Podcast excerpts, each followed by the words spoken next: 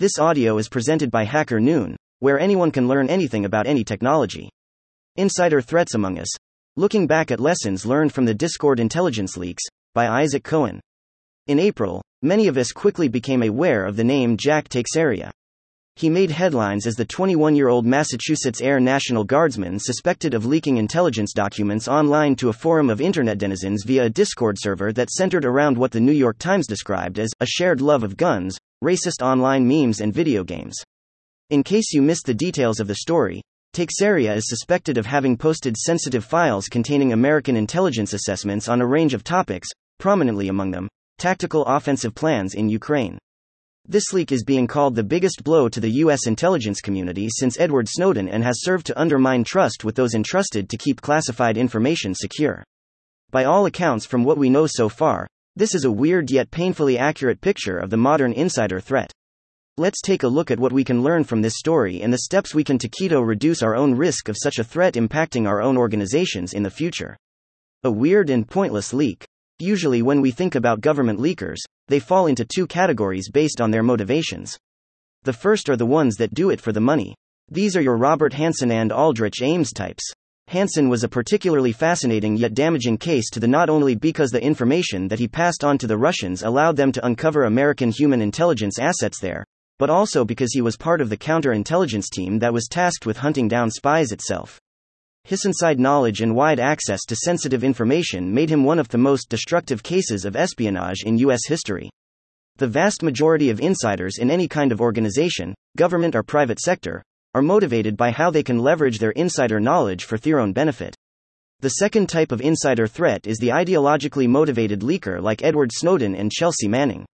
Their disagreements, whether through conscientious objection or arrogance, we will never know what was truly in their hearts, brought them to abuse their authorized access and steal information that embarrassed the US government and may have compromised ongoing operations. But then we come to the soon to be retired Airman Teixeira.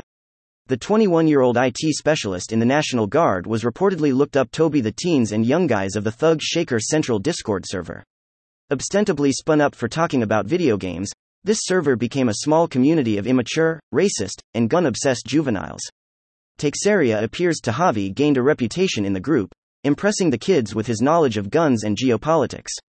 Apparently, his antics on the forum was not enough to maintain his online version of street cred, so he began sharing highly classified information in the group. He started off with a few docs here and there, but when he did not get a sufficient dopamine hit of attention from his gaggle of devotees, he upped the ante and started flooding the forum with a tranche of classified material, telling them not to share it externally. So, of course, the documents leaked out to Minecraft chat groups, Telegram, 4chan, and eventually Twitter.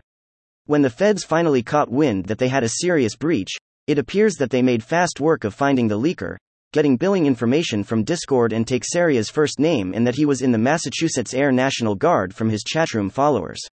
Additionally, he apparently also searched for leak in the government intelligence system that he had access to, adding a final cherry on top for the list of things not to do when leaking classified information. Teixeira, for his part, does not appear to have expected any kind of compensation for his leaking. His reported politics point to a reactionary with some feelings in Waco and Ruby Ridge, but there are no indications that his leaking was driven by politics. In the still early days of the investigation following his arrest for retaining secret documents without authorization, all signs point to Teixeira just wanting to show off to his friends video games and social media a target for espionage.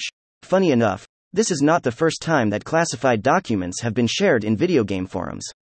In 2021, the manual for the French main battle tank was posted to a page for enthusiasts of the tank game War Thunder. This was our repeat of when the specs for the British Challenger tank was also posted to the chat for the game. Apparently, the posters were fighting over the accuracy of the specs in the game and wanted to go to the source to prove their point. Some people will really go to that next step to win an argument on the internet.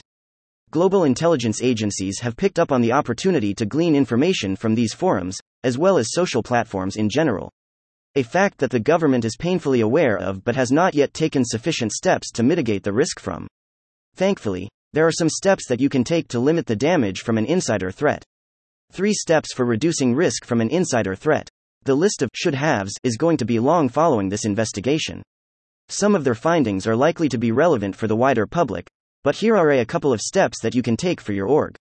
1. Monitor user behavior to detect suspicious activity. There's no reason why a single person should have had access to all the information that Teixeira did. Alarm bells should have started going off when he touched all of those files. Some of the damage could have been limited by properly segmenting the data.